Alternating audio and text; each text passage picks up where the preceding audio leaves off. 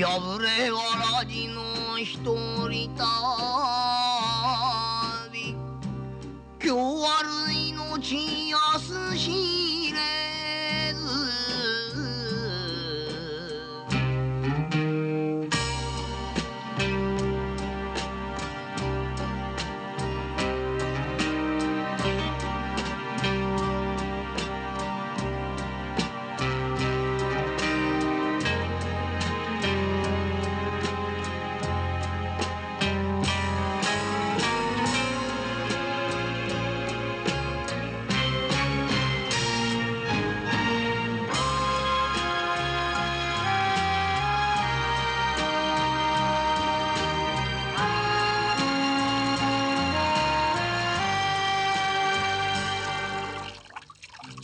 Hello, listeners. I am David Blakesley, and this is episode one of season four of the Criterion Reflections podcast, or episode 91 in the full sequence of things. And I am really happy to be back at it. I've had a really nice break. I think I just checked a while ago and saw that the last uh, season ending episode for season three, when we finished our coverage of 1971, was released right at the end of November. I think it was like uh, American Thanksgiving weekend.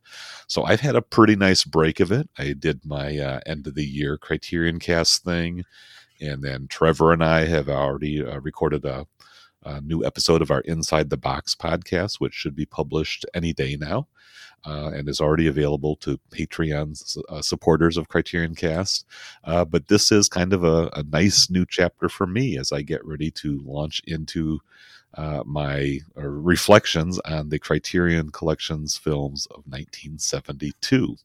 Um, and this is kind of a nice easing into uh, the daunting prospect of a new season. If uh, past precedent is any indicator, uh, it may take me a while to get through these. We started season three in uh, so February of 19 or 2019. So, um, and, and on a very similar note, in which we talked about Zatoichi and the One Armed Swordsman. And so, uh, as my continuity guy, I'm welcoming Dave Eves as one of my two guests. Dave, hello and welcome back.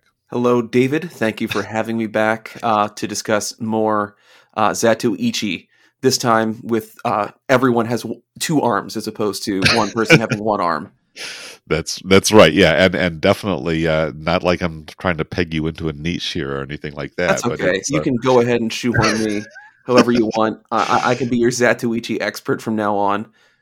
you know, you've got a standing invitation for any and all. Although there's only two more Yeah, after this. so, this is the time to get involved when the series is almost over.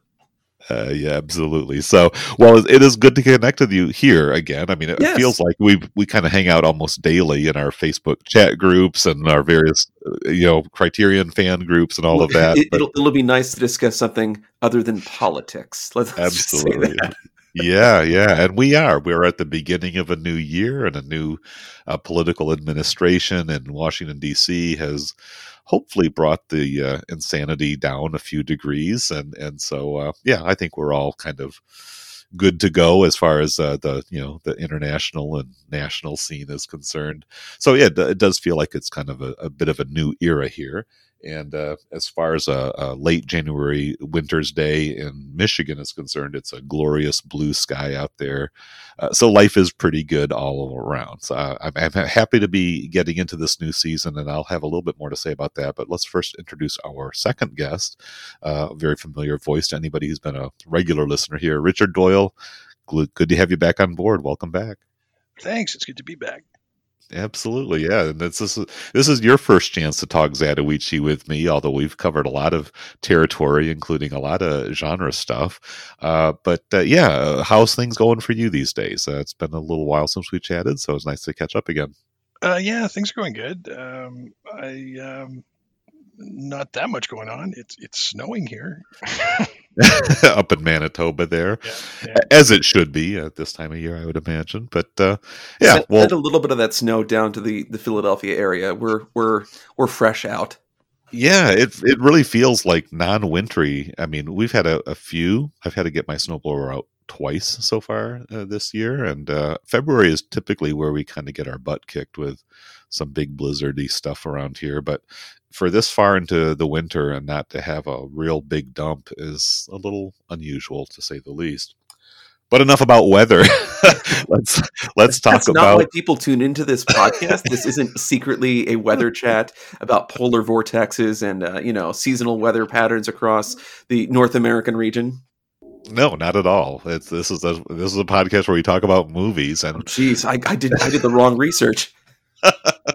okay. Well, we'll we'll uh, you know Richard and I can fill in while you scramble. Okay, yeah, to I'll just put the movie on real quick. I'll be right back. okay. Yeah. So we, uh, you know, typically anybody who listens to this podcast, we we have our niceties. We do our little, uh, you know, kind of greetings and how you doing and all of that, and then we get pretty much right into the movie. There's not a lot of fluff and diversions, no skits, no ads, no, uh, you know, sidetracks here. But I do want to talk a little bit about the new season uh, because 1972 is kind of an interesting year. Uh, in the United States, it was an election year. Of course, uh, Nixon uh, was destined to go into a landslide of, of historic proportions, only to get himself in all kinds of trouble as a result of things that happened in that campaign, the impeachment, and finally his resignation in 1974. So, getting a little bit ahead of ourselves, but 72, you know, is an interesting year. There's some pretty amazing stuff that's coming up, and maybe it's just my own uh, proclivity. I just really love the early 70s in cinema and the 70s as a cinematic decade. Um, but I do want to just kind of welcome people who might be tuning in. Um, my own sort of online life has been kind of uh, rejuvenated a little bit as I've gotten into TikTok. Uh, that's been kind of a nice discovery. I kind of browsed it for a couple weeks at the end of 2020. Um, my daughter-in-law actually kind of got me tuned in on this uh, this new vibe. I, I just thought of it as a kids app, you know, sort of like a Snapchat dancing and stuff like that. But uh, there's a lot of really interesting content there, and I started kind of a my own little project on New Year's Day. That I'll just post something each day and just kind of explore this new social media phenomenon. Maybe it's not that new anymore, but it's new to me. And uh, it's turned into my little uh, sort of alternate criterion centric outlet as I show off my collection and answer uh, requests from people who want me to show them my copy of such and such. I just did a Seven Samurai spread yesterday and did a little thing this morning to talk about my podcast and i've gotten a lot of engagement. It's really been a lot of fun kind of connecting and again these are a lot of younger people you know people who are debating whether tom hanks or adam sandler is the greatest actor of all time you know so it's like well let's let's kind of broaden their horizons a little bit right?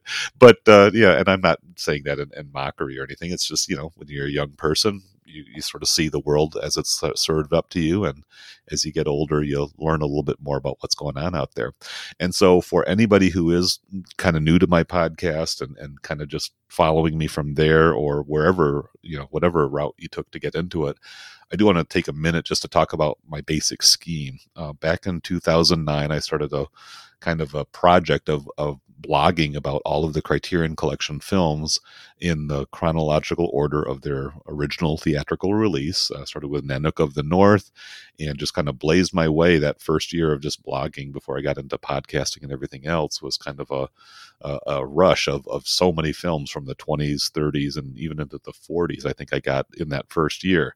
And while my blog, blogging pace slowed down once I got into podcasting. Uh, I've done a lot of other things, um, including a full run of the Eclipse series uh, in a program called the Eclipse Viewer with my friend Trevor Barrett. Been a pretty frequent contributor to the Criterion Cast main episodes. So there's a lot of stuff that I've I've covered over the years. I really, literally hundreds, if maybe not even more than a thousand reviews and podcasts. And I know you guys have done a lot of your own coverage, and so I feel like it's it's just kind of a, a, a nice way for me to introduce perhaps some new listeners to folks who've been at this for a little bit, whether they're watching movies, writing about them, talking about them, and recording those uh, conversations, putting them online. Uh, that's what I'm doing here. And so we are going to continue the sequence of 1972 films. And finally, before I kind of get into our main conversation here, I, I do want to say that if you are interested in being a guest, um, I am pretty egalitarian. You do not have to be a bona fide, experienced podcaster. You don't have to be a, an A, B, or even C list celebrity to join me up. Uh, I, I'm just a regular dude who likes movies, and uh, so are you guys, right? And uh, it turns out that it's not that hard to do. It's actually a lot of fun. And so if you would like to uh, contact me, uh, through any of my social media platforms. The links are in the show notes at criterioncast.com. Uh, hit me up with a message and uh, we'll look at what's coming up over the next uh, you know weeks and months ahead and see if we can give you a chance to you know flex your muscles a little bit at podcasting and if you've done podcasting before and want to come on over my way certainly make room for you as well this is uh, a place where novices and experts uh, alike can gather and just share their love of film so that's kind of my little intro, my little uh, opening bid here to kind of you know kick off a new season and look ahead. Um, just some of the titles that we've got coming up: Jan Troell's The New Land, kind of the part two of this epic saga of immigration from Sweden. Uh, we've got Godzilla versus Gigan, kind of from that massive Godzilla set. Uh, Federico Fellini's Roma. John Waters' Pink Flamingos. We yeah, because we get into the old laser discs. You know, you're not going to find that on DVD or Blu-ray in the Criterion edition, but there was a laser disc once upon a time. Uh, Tarkovsky's Solaris, uh, Bruce Lee's Fist of Fury, uh, Jean-Luc Godard's Tout va bien, the Lone Wolf and Cub series. We're going to kind of get several of those episodes under our belt, and uh, a lot of other really wonderful films from 1972. So uh, that's just a preview of what I've got in store. Uh, we're going to start today with Zatoichi at Large, released on January 15th of 1972. And, and, Dave and Richard, it's great to have you on. And uh, let's just go ahead and get into it. First of all, do you want to react to anything I just said about season two, or do we just want to get into Zatoichi? I, I just wanted to say to anyone listening, if they have any doubts that they can be a podcaster, if I can be on a podcast, you can be on a podcast.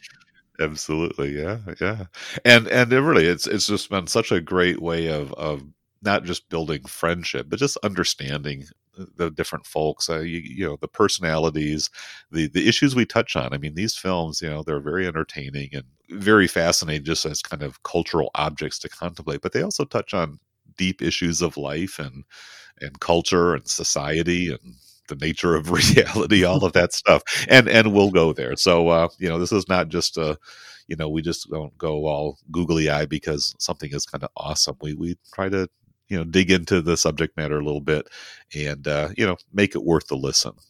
Yeah, Richard, anything you want to add to that, or let's just get into Zatoichi? What do you think? Let's go. Okay, let's go. Okay, Richard. So tell me now. This is your first chance to talk Zatoichi with me, and uh, you know you've been a pretty frequent contributor, and I've always appreciated your willingness just to jump in and give it a go. So, uh, what is it that drew you to talk about Zatoichi at large, which is the twenty third installment of this twenty five film franchise?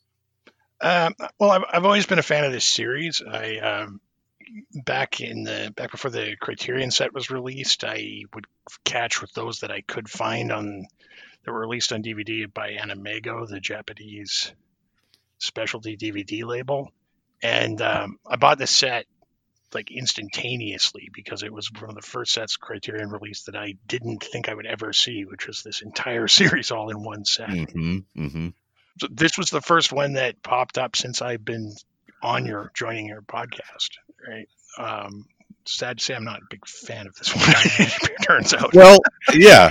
Well, and and that's fine. I mean, that's that. This is kind of like you know, just kind of sliding into your seat with a big old bucket of popcorn. You know, I mean, I don't know if you actively dislike this movie or or not. I I, I was okay with it, and we'll, we'll we'll get into our analysis. But you're right. This is probably one of the most you know formulaic of, of all the Zatoichi films we've talked about, and uh, we'll we'll analyze a little bit. But but generally, you, you do like the series. You you kind of you you've seen the whole set of them. I'm I'm imagining, right? I, I haven't seen all of them. I've seen probably about seventy percent of them. Okay. I, I've been I've been I've been sampling the Criterion set in random order, pretty much. Um, and I do like the series a lot. One of the things I really do like about the series is its intense reliability that you normally know exactly what's going to be in one of these movies. And it pretty much is exactly what you'd expect with some interesting bells and whistles, like different different chapters of it have different surprises in store. It, Yeah, it's, definitely.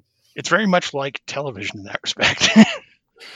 Well, and that's very much where this series was going, and maybe we'll we'll get into that a little bit more as we get into the final two films. But you know, this was you know, this is a franchise. I think it began in 1962, or maybe even 61. Uh, but it, you know, this is this is a series that was a decade in the making. And if you look at well, this is the 23rd film, so they were there were some years where they cranked out like three in a row. You know, three within 12 months, and then. Uh, kind of a trivia note in 1969 they didn't release any zatoichi films. So in the first season of my podcast which was dedicated to that year uh, we didn't talk any zatoichi but there were two in 1970 and then one in 1971 which is again where you know, dave and i were joined by michael worth uh, a very experienced and, and a really a wonderful uh, speaker and guest. He's been in martial arts films. He's an actor. He's also been a director. So he's got some really inside knowledge about um, you know martial arts cinema. He's been to Hong Kong and he's been to Taiwan and he's you know he's he's kind of lived the dream for people who kind of you know are into that scene. He he's got a lot of interesting stuff to say. And the the one we talked about before, Zatoichi and the One Armed Swordsman, was really kind of a unique entry because it incorporated a pretty uh, successful martial arts figure from Chinese cinema, and it was kind of like a, a hero crossover kind of franchise thing. Uh, Dave, yeah, maybe we can just pick it up from there. You know, you, you talked about Zatoichi with me and Michael uh, almost two years ago when Yeah. season three started, and it, you know, if it had some breaks in there, and and it, we covered a lot of movies. But uh, yeah, so so picking up from where we left off, uh, where are you at with Zatoichi at large?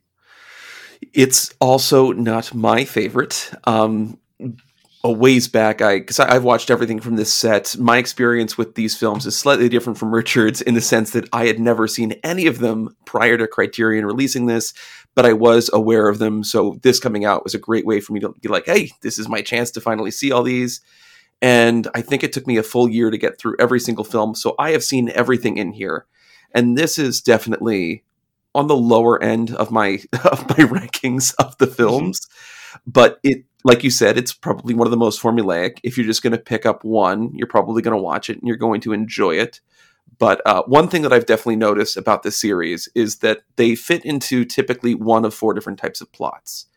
Uh, one type of plot is that zatoichi uh, faces off against a foe of equal talent that is equally interesting and has a character backstory, and you learn a little bit about them, and they either fight to the death or learn to settle their differences and go about their separate ways. Uh, another one is that Zatoichi finds a child somewhere.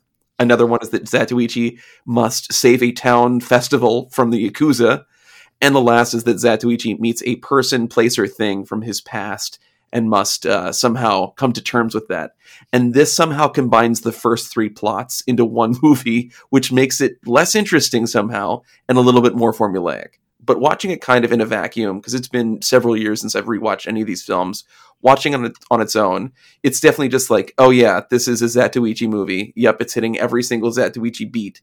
But I think it's also slightly more enjoyable to watch it kind of separated from everything else because as you're watching these, it is so, somewhat like a TV show, like you said it it you sometimes get a little bit numb because like I've seen this before, I've seen this before, I've seen this before. But kind of separating this out, it's like okay, I had fun watching this. Sure, it's not the best movie. Sure, it's not the most original movie, but it's definitely hitting all of the Zatoichi beats that you're familiar with. And sometimes it's just nice to watch something that's familiar. Absolutely, and I, I, think that's exactly where I'm coming from as a, kind of an intro to a, a, new year, a new season of the podcast, and just kind of you know, like I say, I've been on a little bit of a break for a couple months, so this is kind of just like you know, cinematic comfort food of a sort. You know, as I'm, I'm looking at my book right here on this beautiful box set, spy number six seventy nine. I've got the original dual format release. I think it's is it only available in Blu-ray now? Is that yeah? It's a that, thinner yeah. it's a thinner case now. Which I actually think the thinner case looks a little nicer, but you you can't say that this is not a gorgeous box set. It this is some of the best artwork I think they've ever done in terms Oh, of how it's presented, especially since it's like a full 360 degree piece of art that that forms the cover here. Yeah, it really is. I mean, if you were so indulgent, you could actually, you know, cut up the boxes and have it on a spread there. Not, not that I recommend anybody would actually do that, but yeah, we were blown away. I mean, I'm talking about the Criterion fan base when they first announced this. Kind of like what you said, Richard. Whoever would have thought Criterion would have put all of these out in one gargantuan yeah. package like that. And you know, of course, uh, you know they've kind of outdone themselves with box sets so in the in the years subsequent. But at the time, other than like that, uh, you know, essential art house 50 DVD mega box. I mean, this was probably like the most impressive thing that Criterion had ever done as a single release. And, you know, since then we've had the Olympics and Fellini and Bergman and Varda. So this one, you know, I won't say gets lost in the shuffle. It's still a very coveted item and still a pretty, you know kick-ass product you know just as as a piece of merchandise um, but you know gathering all of these films putting them out in kind of nice restored uh, Blu-ray editions. Um, you know, let me just ask you, Richard. You know, having watched those AnimEigo uh, DVDs, and I remember in my old days of getting started as a Criterion collector, going through the like, you know the foreign film section and seeing all those Zatoichis mixed in there, as I was you know plucking out, you know, um, Criterion titles and other kind of art house films and wondering what this is all about. Uh, you know, how big of an improvement was this set compared to the earlier editions? Um, it's it's a big improvement. Not to um, not to swipe at AnimEigo because I that was a very important label in Japanese cinema at some point, right? They've sort of mm-hmm. sloped off and mostly do anime nowadays, but um, they've never had super good prints of any movie. They was always serviceable. Uh, so this is like a huge improvement. They also did the Lone Wolf and Cub movies on Blu-ray yeah. first, mm. and mm-hmm. their Blu-rays are not very good. well, you know, and that doesn't that almost become sort of a convention of martial arts cinema that you sort of expected them to be kind of beat up and kind yeah. of skippy and just kind of that was almost part of the kind of atmosphere, if not even the outright charm, is just kind of how you know just kind of banged up and and worn worn out so many of these prints were and that's just how people were used to seeing them uh, i would imagine anybody who's been like a long time zatoichi fan and and this was my introduction this set you know i, I had never seen any of these films before. So i just sort of take them as like oh that's pretty pretty sharp looking but you kind of get used to that with criterion. But i imagine this had to be kind of a revelation to people who had you know grown to love the franchise and then got to see it in this you know beautiful clarity because i mean these are these are really nicely shot films. I mean the the, the cinematography the widescreen kind of the epic scope and scale uh, that's obviously something that could not carry over into the tv format that uh, the, the series eventually shifted to in the early 70s but i think these are these are aesthetically very pleasing films even if the you know plots and stories can get kind of derivative that's really a hallmark of Japanese genre filmmaking is that they are usually really nicely shot films. So it's it's been wonderful to get them in in nice editions these days.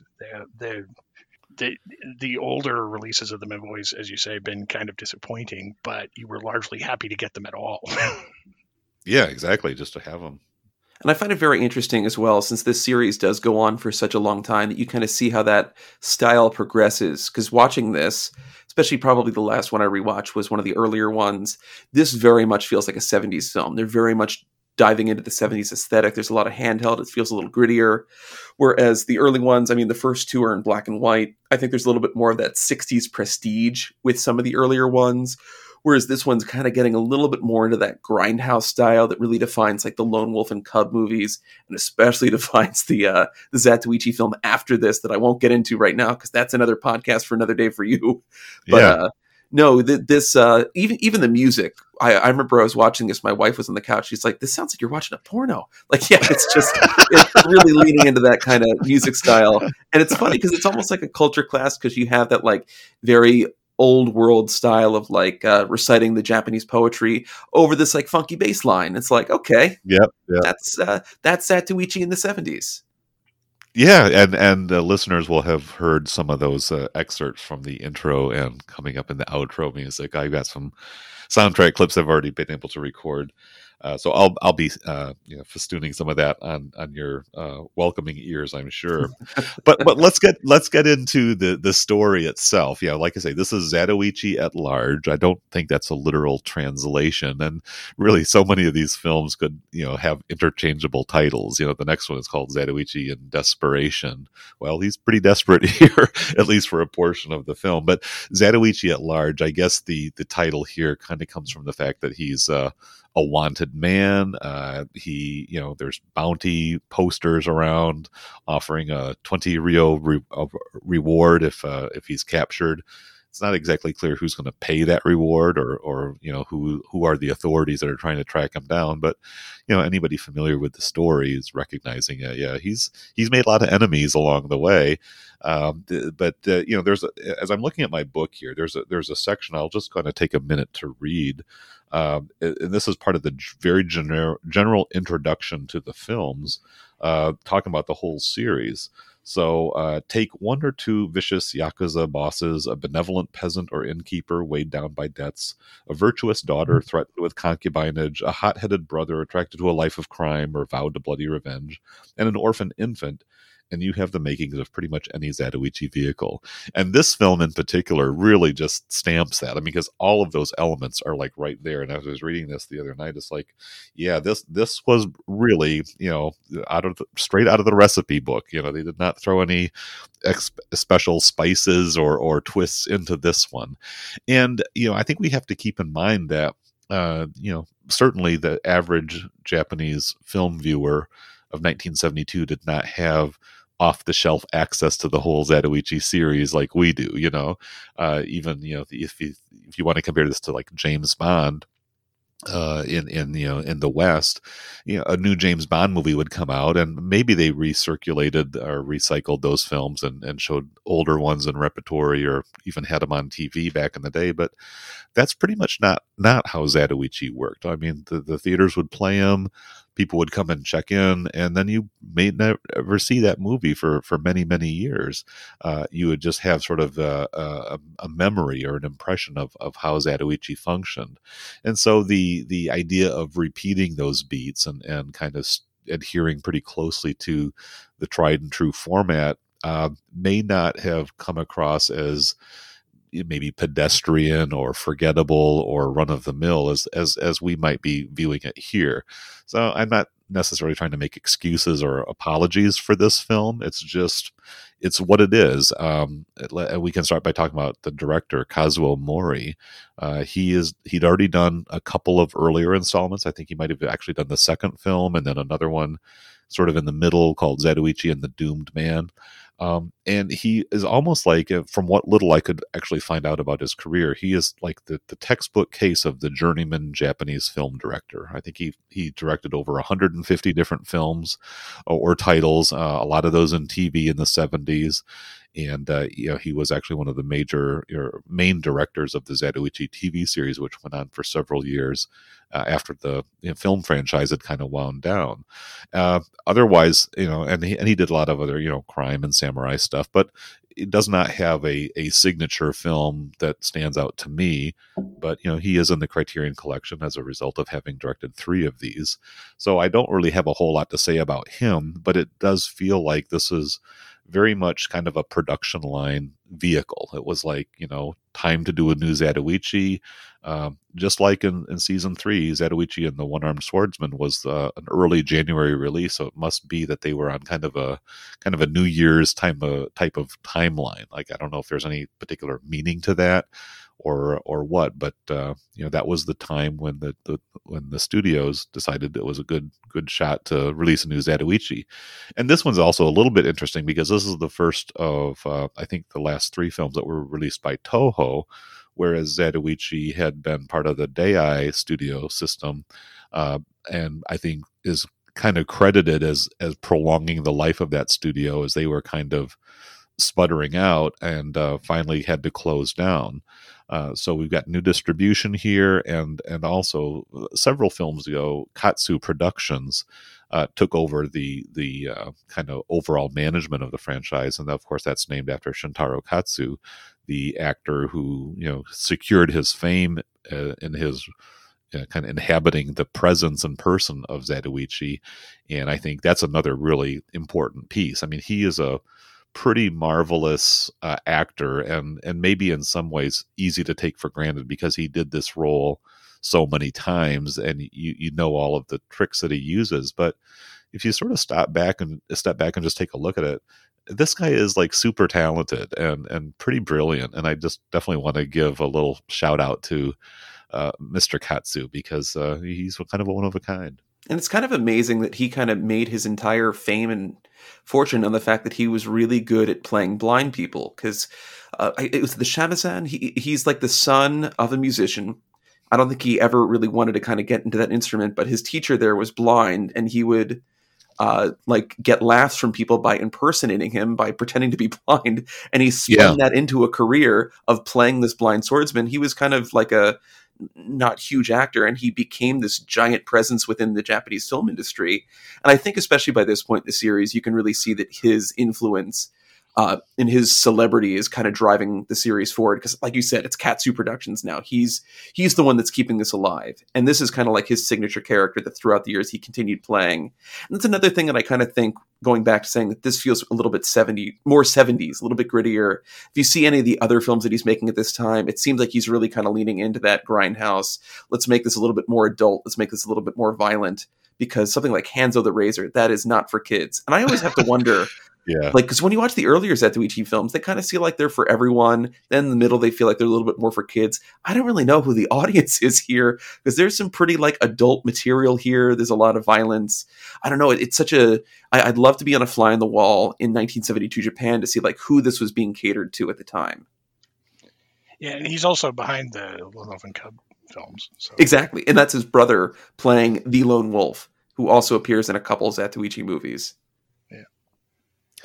Well, there, I think there are some thematic elements, uh, you know, pieces of the story or the situations that definitely tie into what you're saying there, Dave, as far as that kind of grittier grindhouse aesthetic, um, a little bit more um, explicit. I mean, and and that's something I've noted in the last several is that you know the the, the blood spurts and the, the the gore, the violence, you know, that becomes much more pronounced as uh, you know japanese the tv industry is sort of taking off and, and doing its own thing and so you've got to find out what can we show in theaters that we can't show on tv and and that really that that almost goes like right to the very beginning of the film. You know we have this uh, situation where zatoichi very you know typically is just kind of introduced as he's wandering from town to town. He's uh, out in a kind of a kind of a wild place, you know, just kind of a path between two villages, presumably. And he overhears uh, the sound of some kind of struggle. There's a woman who's being chased through these these tall grasses, and it's very picturesque, you know, as well.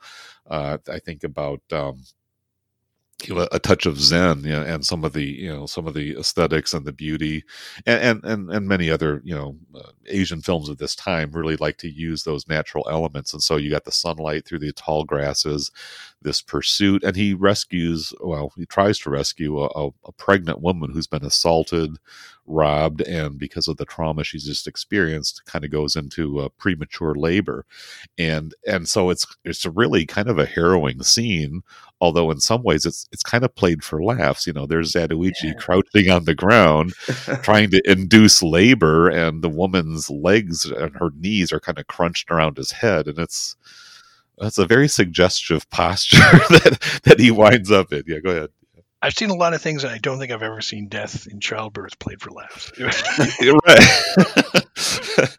yeah, right. He's he's tr- treading into some very sensitive territory, to say the least. And and uh, you know, the next thing you know, he's he's got a baby. And and the very first Zatoichi film that I ever reviewed uh, for my blog was Fight Zatoichi Fight, which I think was like number eight in the series, and uh, that also was Zatoichi uh, you know, picking up an orphaned child and having to figure out how this, you know, this, you know, savage killer, blind masseur, you know, all the inconveniences that a, a, small child would present to somebody in in his station in life, and yet there's just so many elements that are just really kind of bizarre. What what did you think about sort of some of the other sort of body humor? I mean, you've got you know, uh, during the opening theme music, Zatoichi turns around to take a whiz into a stream. You know, while carrying a puppet baby.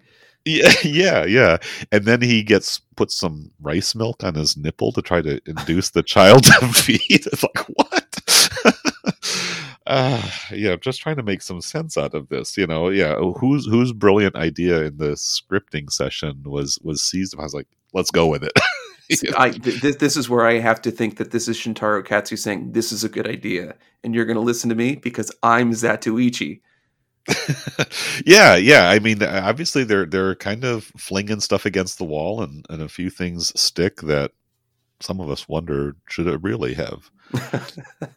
it makes for a very bizarre viewing experience. So I say yes. I'm glad they did that yeah well it is i mean it, it, makes it unique and of course and there's also sort of the the running gag of zatoichi getting you know bopped on the back of the head with with pelted rocks you know this this mm. kid who's kind of a bystander uh, there is a reveal later on that he's actually another son of the of the woman who died in childbirth, who is convinced that Zatoichi you know killed his mother, and so you understand his anger, but uh, it's a big misunderstanding. But you know, so you've got Zatoichi getting you know bonked a couple times, and then of course he's using his magical reflexes and his you know, superhuman hearing to recognize, oh, there's a rock on my way, so I'm going to deflect it. There's another time where he throws a rock and collides in midair. So it's just kind of like, you know, all, of the stunts, all of the, uh, you know, uncanny impossibles, uh, those those events occur, and it's always kind of fun just to see how what kind of new twists and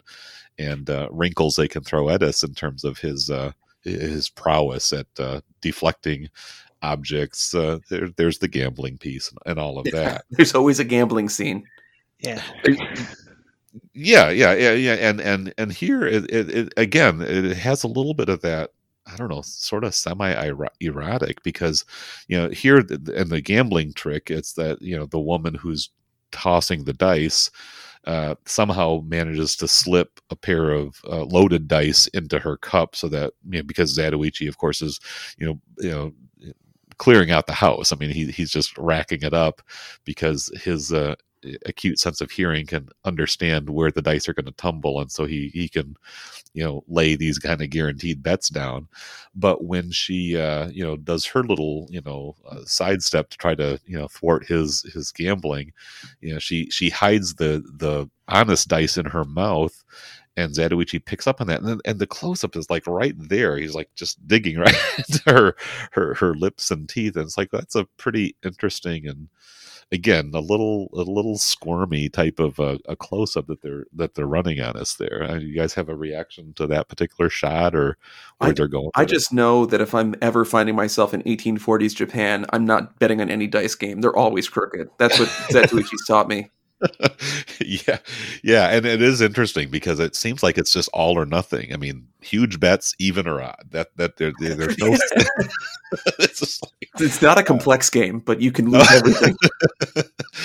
exactly. So so yeah, so the scheme is developed where you know he he's got this baby now, and he's got to figure out you know who does this baby belong to of course the mother's dying words give him a name and a village so that's where he heads along the way he he sees that you know he's a wanted man there's there's money on his head. And so he sort of you know slides around these people and is just going to do his best to lay low until of course it becomes obvious that this village uh, which is a kind of in this state of innocence at the at the moment because the yakuza have all been chased away some time ago by the the constable you know the the deputy uh, law enforcement in the town. Kind of cleaned up but the most laid back constable ever.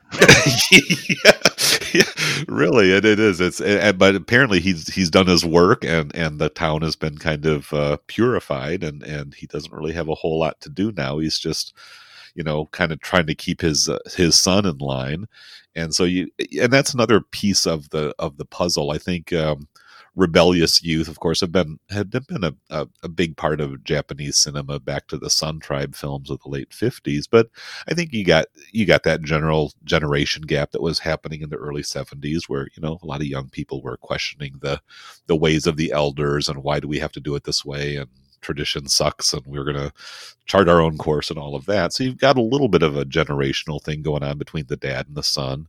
The son is a little bit enamored with this uh, gang of yakuza. Uh, Tatsugoro, he's he, you know, when when it's recognized, and it, it, it is, it's so formulaic. You know, you've got these these uh, this kind of festival, these carnival characters coming into town saying, "Oh, there's no yakuza here. Uh, this is a this is a nice place." And of course, you know, you know, two minutes later, here come the Yakuza marching in columns to kind of, you know, exert their influence. They set up a protection racket. They tell the the carnival players, you're going to have to pay us if you even perform. You have to give us a big percentage of whatever you take. And so the bad guys are there, and it's it's all very heavy handed, kind of obtuse and kind of obvious. Uh, but that's that's the basic setup, you know. So you've got the constable trying to, you know, keep the town clean, the yakuza kind of leering and even though they're not literally twirling their mustache. It's that same kind of you know heavy-handed villainy going on here. They're they're twirling their top knot.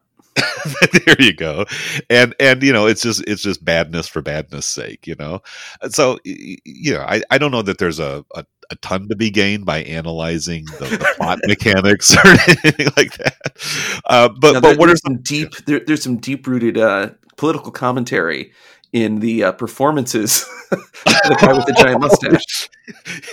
well, yeah, let's let's talk about that. I guess that's that's part of the comic relief. You, you, do you I, guys want to take on the the, I, the monkey shines there? I, don't understand them.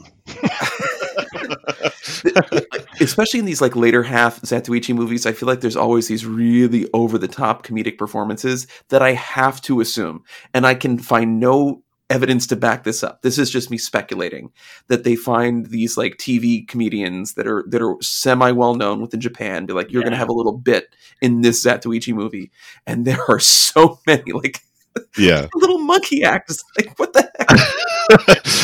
There's no effort to introduce or explain them. It's just suddenly here's cra- guy with a crazy mustache and guy with a monkey, and yeah, yeah, perform for a little bit.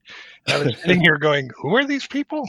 and they're just they're so so so over the top. Like yeah. if, if anyone's yeah. watched any like Japanese reality TV or Japanese game shows today, you see those people and it's like, oh, it's because they're t- TV personality. This is their shtick, and I, that's where where I'm making this conclusion that that I cannot prove. So if anyone's listening and knows the answer, please tell me who these weirdos are. well, occasionally you, you, see indications in like the, the, the liner notes in, in, the booklet of, of you know featuring so and so, but there's not really a lot of explanation. They do mention a few of the, the, the prominent bad guys and, and the constable as as veteran actors, but you're right. Some of these guys seem like they would have been like on the Japanese equivalent of like Laugh-In or late mm-hmm. night Johnny Carson comedians or and you can little cameos. Like, the hairstyles, like the one woman with the, really short dyed blonde hairstyle that clearly wouldn't have happened in 18th century Japan, right? Or 19th right. century Japan. Yeah, so so again, they they probably throw them in. It's it's just a little bit of diversion and humor. So you're right. This is really this is populist filmmaking, I guess, at its at its well, not finest, but but its its most generic and, and most formulaic. So, uh, yeah, I mean, it's it is something that sort of stands out. I guess that that's one of the unique you know aspects of the film, but it but it it flies by and it doesn't really add a whole lot to the story. I guess it just gives a little bit of flavor, a little bit of color and and there you go. It, it puts Zatoichi at, at, at odds with the with the Yakuza because he stands up for them and gets them to be able to perform without handing over all of their Ryos or Mon yeah. or whatever denomination of currency they were currently yes. talking about that I need to constantly just like, all right, let's try to remember how much is this actually worth? It seems like a lot. We'll have to get a 19th century Japanese currency chart posted yeah. in the show notes or something like that. But I, you know, I, I do, you know, and you always enjoy the sword tricks. I, this one here was particularly memorable when he sort of stripped down the yakuza thugs yeah. who were surrounding. I mean, that's again that that's probably not something you're going to see on Japanese TV in 1972. so a sight gag where basically he does a few the sword, and then the next thing you know, their their trousers are dropping so, uh, so yeah. So again, you know, th- those are the those. You know, I'm, I'm surprised they didn't choose that scene for the illustration in the book. You know, it, it's ironic too because they were threatening him with it. Oh yeah, exactly. Well, and, and and the women. I mean, there is a kind of an inversion because they were they were you know basically rounding up all the uh, eligible young women to open up a brothel. So that's like the first order of business when the yakuza come to town. I guess is to you know set up a pleasure house there. Yeah. Uh, I'm a little unclear on the plot mechanics though. I think uh, we're supposed to understand that this was a yakuza boss from a nearby town. Yeah, he was just expanding were, his territory, right? People had borrowed money from him or something. Yeah, he well, he had deeds. Like somehow debt uh, notes of debt had wound up in his hands. Yeah. Um, I think wouldn't wasn't um, Oye, she said like it was just a one Ryo loan, yeah. but then with interest and corruption, it turns into 20, which is a pretty major yeah. amount, apparently, yeah. apparently, you know, and, and so she's stuck. And of course, you know, again, the, the plot mechanics are that, um, that 20 Ryo was on its way to her from her husband. Um, or no, not from her husband, from well, her from brother. the husband via yeah, the from the brother via the wife that gave birth right. that died. Yeah, right. And, and it was stolen in the first minute or so of the film. Yeah, right. And it was, and it turns out to be one of the yakuza, and it, there's a very quick, you know, resolution of that, but it flies by so quickly. I didn't catch it till my rewatch. Oh, that's where the twenty dollar twenty Ryo went, and that's the guy who the kid threw the the rag to, and Zatoichi, of course, instantly dispatches him, and justice is, is served. So, so yeah, all again, you know, these these little you know threads weave their way through and and they result in Zatoichi kind of again coming to the rescue of the you know the orphans and the widows and the honest uh, hardworking peasant folk whose whose lives are being upended and exploited by these cruel mob bosses. So yeah i mean that's that's kind of uh, where it all goes. Um, were how about the fight scenes how about the big the big battles I, there's also the the development which is really one of the i would say one of the weakest supervillains of, of the entire yeah. series yeah. this guy who just you know he comes in and he wants to be paid 50 ryo because he's got extraordinary swordsmanship skills and he he shows his little display. He makes his little flashy entrance. And so yeah okay he knows how to sling the blade. That's cool. But um, now all of a sudden he fashions himself to be Zatoichi's you know next big nemesis. Uh, what do y'all think about how that was handled? Because it's um it's pretty anticlimactic to say the least. It, it's very much like it just echoes what happened in a lot of the other films but this guy yeah. seemed to be more into watching than anything else. yeah, yeah, and and you could delete him from the film, and the movie would still be feature length. Yeah. Right. And it, it, it, really felt almost, I mean, literally like a checkbox. Like, well, you got to have one, you know, arch nemesis here. But the way he, he almost forces himself into the action. It's like Zatoichi is like, what do, what do you have to do with me? You know, uh, the one armed swordsman and some of the other, you know, villains that we've had, they they show their prowess earlier on in the film and they they feel like yeah this is this is a real genuine match here this guy didn't show anything that made me think Zatoichi is really in danger here, and and the way Zatoichi really just kind of brushes him off at the end. I mean, it's it's, it's almost like it, an after credit sequence.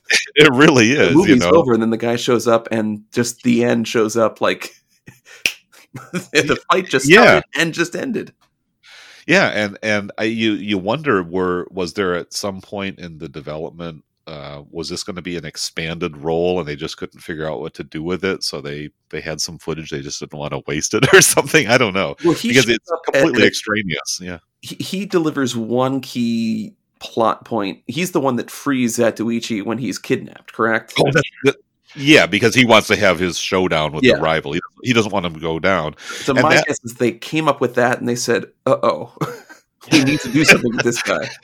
Exactly. Yeah, and and let's talk about Zatoichi's punishment. I mean that that was another piece that struck me as like, and and, and some of these later films, you definitely see Zatoichi kind of getting raked pretty hard. You know, he he's abused, he's beat up, he's bruised, he's bloodied. Uh, this one here, it almost seems like he really just laid himself down. I mean, you know, it was when the young boy was still thinking that Zatoichi had killed his mother. Uh, he he, you know, and Zatoichi had already fended off a few of these rocks to the back of his head. Well, at this point, he gets nailed, and then he just crumbles in a heap, and it's like, what? What was that all about? I mean, I like, You, you like it? Okay, I like it a lot. it. It's like that kid is the secret weapon, man. the kryptonite, right? That's Here- what he needs to be hearing, right? He needs to be paying attention, and and the kid distracted him at the key moment, and he couldn't detect And he his opponents. and he Here- called him a murderer, right? So he, he was That's the thing that I took it as. This kid calls him a murderer, and he can't uh, t- take it upon himself to kill anyone in front of this kid who already believes that he's a killer because this kid is Right. innocence. And Zatoichi, despite the fact that we're 23 movies in and he's killed probably more people than any other human being in the history of cinema, um, he can't he can't bear the thought of a child thinking that he's the bad guy. That's that's one of the big driving factors here with the Zatoichi character is that he's this blind masseur that became a yakuza to try to increase his status. Uh, had a had a uh, moment of conscious uh, whatever the the saying would be here, where he realizes, oh, yakuza are bad. I don't want to be the bad guy, and he tries to continue going about his life as a masseuse. But he has all this great training. He has all these skills, and because of his criminal past, he's always going to end up in trouble. Yeah, and I think you do see some of that. Some of the films, I think, um, was it Samaritan Zatoichi? There's a, there's a few Zatoichi challenged. Maybe I you know the the names blend together, but there were a few like uh, several episodes ago where you felt like Zatoichi was kind of almost like on this spiritual quest. Like Mhm. he's starting to get a little bit more deep and reflective and recognizing the error of his ways and the fact that you know he's brought a lot of destruction into the world you know most of it justifiable because you know it's his life or theirs but at the same time you know he, he's taking stock of all the damage that he's done. Uh, you're kind of moving away from some of that here but it's still sort of in the background and the fact that it was this child's accusation that kind of you know led to his downfall. But i also i mean it, it felt almost like the, passion of the ichi or something like that here where he's just getting yeah and and and he's kind of you know laying himself out there as a sacrifice It's- it is kind of a messianic type of function that he's playing at that part of the film because he's taking all this abuse all of this punishment on behalf of these poor villagers with whom he's thrown in his lot albeit very temporarily. Of course we know he's not going to settle down and you know, become a champion of these folks. He's just going to try to get rid of the bad guys so that they can get back to their peaceful way of life. But um, that, that just felt like another sort of function of the Zatoichi character is that he's going to take on you know the the sins and the sufferings of the world so that the uh, the honest simple folk can you know have a bit of relief from the grind of their daily existence so yeah so we we we again it, it all leads to the big cumulative you know ending battle scene and not not the final you know one-on-one that we talked about kind of brushed off ourselves uh, but what did you think of the the big showdown you know when it finally got down to the end there I like the fire. Yeah yeah this ichi's on fire A bit reminiscent of Zatoichi at the fire festival, but Yeah, but I mean his his sleeves are like actually burning. I mean, and it seemed like that was Katsu himself. They didn't have a stunt double in there, so he must have kind of manned up and says, "Okay, you know, apply the torch. I'm ready." you know, whatever protection. But it seemed like yeah, he was he was his garments were actually ablaze for uh, you know a, a significant piece of screen time and and that shot with the with the house kind of burning behind him and and fully engulfed in flames that, that's pretty epic. I was pretty impressed by that. You know, kind of just on a visual, you know, screen grab basis. That that's a pretty cool uh, effect there. And I, I can just say that if I was in a fight with a blind man with a sword that is on fire, I'd be terrified. yeah, yeah. You know, You, I you- always wonder what the what's going through the mind of the tenth or twentieth person who comes at him. Right? I'll, It's like, I'll get him. this is not going to work out, guys. well, I'm Yeah, bad well- guy number 20. This is my time to shine. Yeah, I'll get him. there well there, there is a choreography to those large scenes where you sort of see the first guys getting you know sliced up and then they sort of melt away at the fringes you know find find excuses to go attend to some other task at the moment because uh, they really don't need to become uh, the next in line there I'll, I'll, So- I'll at least give them credit. It's not like a lot of movie fight scenes where it's a dude surrounded by 10 guys and they attack him one at a time. It's Right. like four or five at a time and they all die. And then it's like the next group. That makes sense. So you don't start, you know, hacking your friends to bits. Although I did, well I did notice the boss dies somewhere in the middle of this fight. Yeah, Don't know Yeah. why the remaining guys are bothering. It's like you guys don't have a job anymore. guys. yeah. He, he- he's not going to pay you. He's dead. And can we just say that he looked like a ghost the entire time, anyways? yeah, yeah. I Oh, don't know yeah, why they yeah. gave him kabuki ghost makeup. it's just you know i think again making it pretty obvious to the people in the cheap seats that's the bad guy right there yeah. He's morally corrupt, so he looks like a he looks it. Yeah, yeah yeah this this is definitely you know b movie western type of material you know the white hats the black hats except it's all in a japanese you know kind of not not medieval context it's more like a you know mid 1800s feudal. But yeah feudal yeah definitely feudal japan uh you know still kind of the old ways with a little bit of modern technology and, and things like that.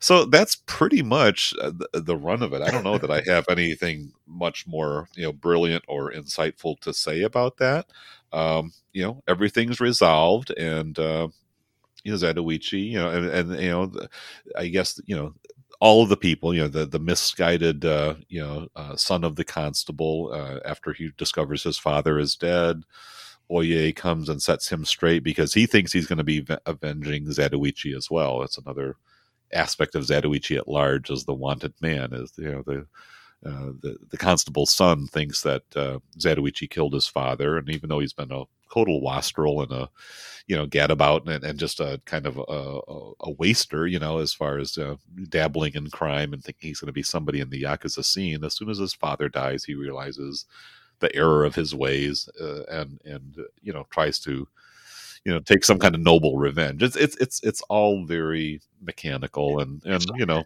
It's a little worse than that. He had his he had his change of heart just before he found out his dad was dead.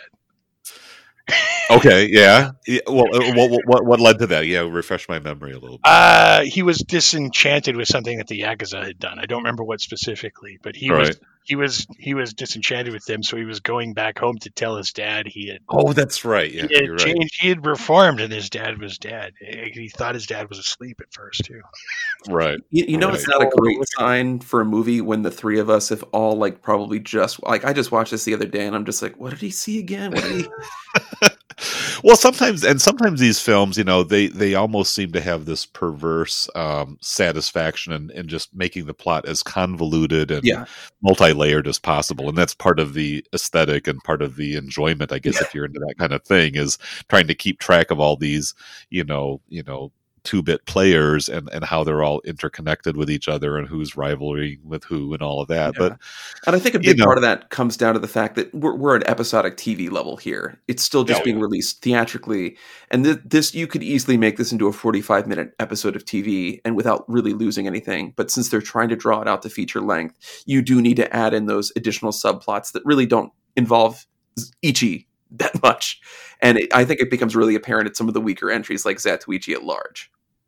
Yeah yeah I think to a large degree, what's going on, like by the in the series by this point, is like in the 1960s, this really is TV for Yeah. Japanese folks. The Japanese TV hadn't really taken off yet, and these kind of films that come out two or three times a year and are all sort of the same are like a TV series. Exactly. And At in the 70s, point- you saw like this and Godzilla, everything moved to being on TV then. because they're panicking because TV is really taking off, right? Yeah. And these, these series are kind of in trouble, and that's why you get the more extreme content. hmm But in this case, I think it's. I tend to really like this kind of stuff, but I thought this one was a bit lazily executed. It was my Mhm. real problem with it, right? That Yeah. that you know it hit all the it hit all the the it hit every note it was supposed to hit, and most of the notes weren't all that interesting. Yeah. They were It, it hit all the notes and then it said good night. Yeah. Yeah. Yeah, here's your hour and a half of entertainment. Thank you very much. See you next time. I, I will, and granted, uh, I know that David, you mentioned that this director did two other Zatoichi movies. Zatoichi and the Doom Man is another one of my lesser favorite entries Mhm. here. But I thought that there was an interesting bit of filmmaking, and granted, I might be reading too far into this, where it seemed like near the beginning of the film, when we first meet a character, we don't see their face right away. We're introduced to them via sounds, via kind of peripheral things. And then once Zatoichi's kind of interacted, that's when we see their face, which I thought was interesting in the sense that that's probably how a blind person recognizes someone or how it's introduced to them, where you don't see the face, you don't really get to see who they are. You see them through this like peripheral mind's eye, essentially. So I thought that was at least an interesting bit of filmmaking. And is this the first appearance of Zatoichi's uh, super flexible ears to know that he's hearing something? you know, it really did strike me like he's got really big ears. and, it's almost and, like a finger just off screen is pushing them around so that he can hear I, everything. I saw that because I I remembered sort of noticing the ear wiggle the first time, and when I rewatched it again this morning, it's like okay, they cut off the top of his ear, so there may have been some little mechanical device because that's a pretty impressive. You know, I know there are people who have the biological ability to wiggle their ears, but not to that. Is that, is that also he's, part? Yeah, is that, he's about to take off with those ears. That's Dumbo style, yeah. right? Yeah, but uh, is that part of Katsu's incredible skill set? I mean, he can roll his eyes up into the top of his head pretty, pretty convincingly, and and and uh, again, uh, for a guy who's you know he's clearly put on a few pounds since the series started, mm-hmm. um, but he's still incredibly nimble and and you know, I, maybe they took a bunch of takes to get the right one, but I'm still consi- you know consistently impressed that this guy can wield, even if it's not a sharpened blade, he can whip that sword around a crowd of, of dudes moving in all different directions and not actually slice somebody open. And his or, eyes are closed. yeah, really. And, and and and and the way that he resheathes his sword after making those moves. I mean, that's some seriously athletic stuff that he's he's producing there. So, yeah, it, it, it can be definitely paint by numbers here, and you've seen it all before, and there's not anything that's really going to jump out as new and innovative but uh, again, just the dude's talent is is very uh, to me it's unquestionable, and it's always it's always a pleasure to sort of see him do his thing. Uh, so you know, to me, it's it's the consistency, uh, even acknowledging the mediocrity that uh, you know yeah. is what we've got here. Mm-hmm. Yeah, don't listen to me. I'm old and jaded. well, you watch about what four movies a day, so. Yeah, yeah. All right, so you know, I feel like we've pretty much given this movie, you know, a pretty good slice of our attention and coverage there. I don't have a much more to say about it, but uh, any final comments that you guys want to throw in? Any other little bits that stood out to you? I think I think that says it all right there. I, am I'm thinking. I, okay. I, I, think I hit everything that, that, that I intended to, or at least you did, because you mentioned the fact that he, he pees right in the river during the opening credit sequence. Yeah, yeah. I, yeah. I like the line where he's just like, "I try to do something for people and I get into trouble." And it's like, haven't you watched the other movies in your own series? This always happens to you. Why are you surprised by this? Yeah, yeah. I, I wrote that line down. He says, um, I never thought doing a good deed for somebody would make me a demon. It's like, yeah, well, it's like, yeah, you have definitely not been paying attention, dude. All right. Well, okay, so we're going to draw this conversation down, but Dave and Richard, thank you so much for walking me through episode one as I'm kind of getting back on the horse again, getting ready for uh, my fourth tour here. Um, it's been a lot of fun. Always good uh, to yuck it up with you guys, and nice to have you both on the same program as well. Um, my next episode is going to be a kind of a combo, a couple films, uh, one of which is currently on the Criterion channel, and one of which was on the channel for a while, and now I got it over on Prime Video. Uh, they're both kind of politically oriented films from Italy in early 72, The Mattei Affair, and also uh, The Seduction of Mimi by Lina Wertmuller, uh, The Mattei Affair by Francesco Rosi. So, uh, both kind of thematically interested and also very nicely right next to each other on my chronological timeline. So we'll be taking a look at uh, Italian cinema with a little bit of a political edge to it in uh, you know episode 92 or episode 2 of season 4 so that's what i've got coming up. Again find me on tiktok social media facebook twitter um, what else? Instagram. I got an instagram criterion reflections account but tiktok is where i'm hanging out these days folks. If you want to interact with me there i definitely invite you to check it out uh, you don't have to be a content creator to have an account there, and it's definitely full of interesting stuff. So um, give it a shot. Guys, anything else you want to say before we close her down? Apparently not. Apparently. All right. Well, I've had a blast. I really appreciate it both. So uh, thank you for tuning in, everybody. We'll be getting back to you real soon.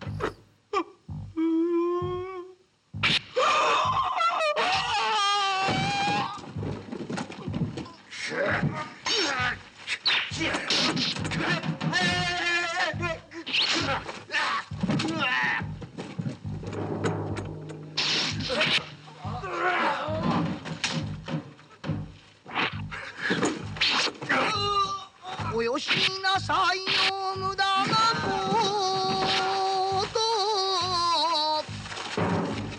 情け。一緒にやすんじゃねえぞ。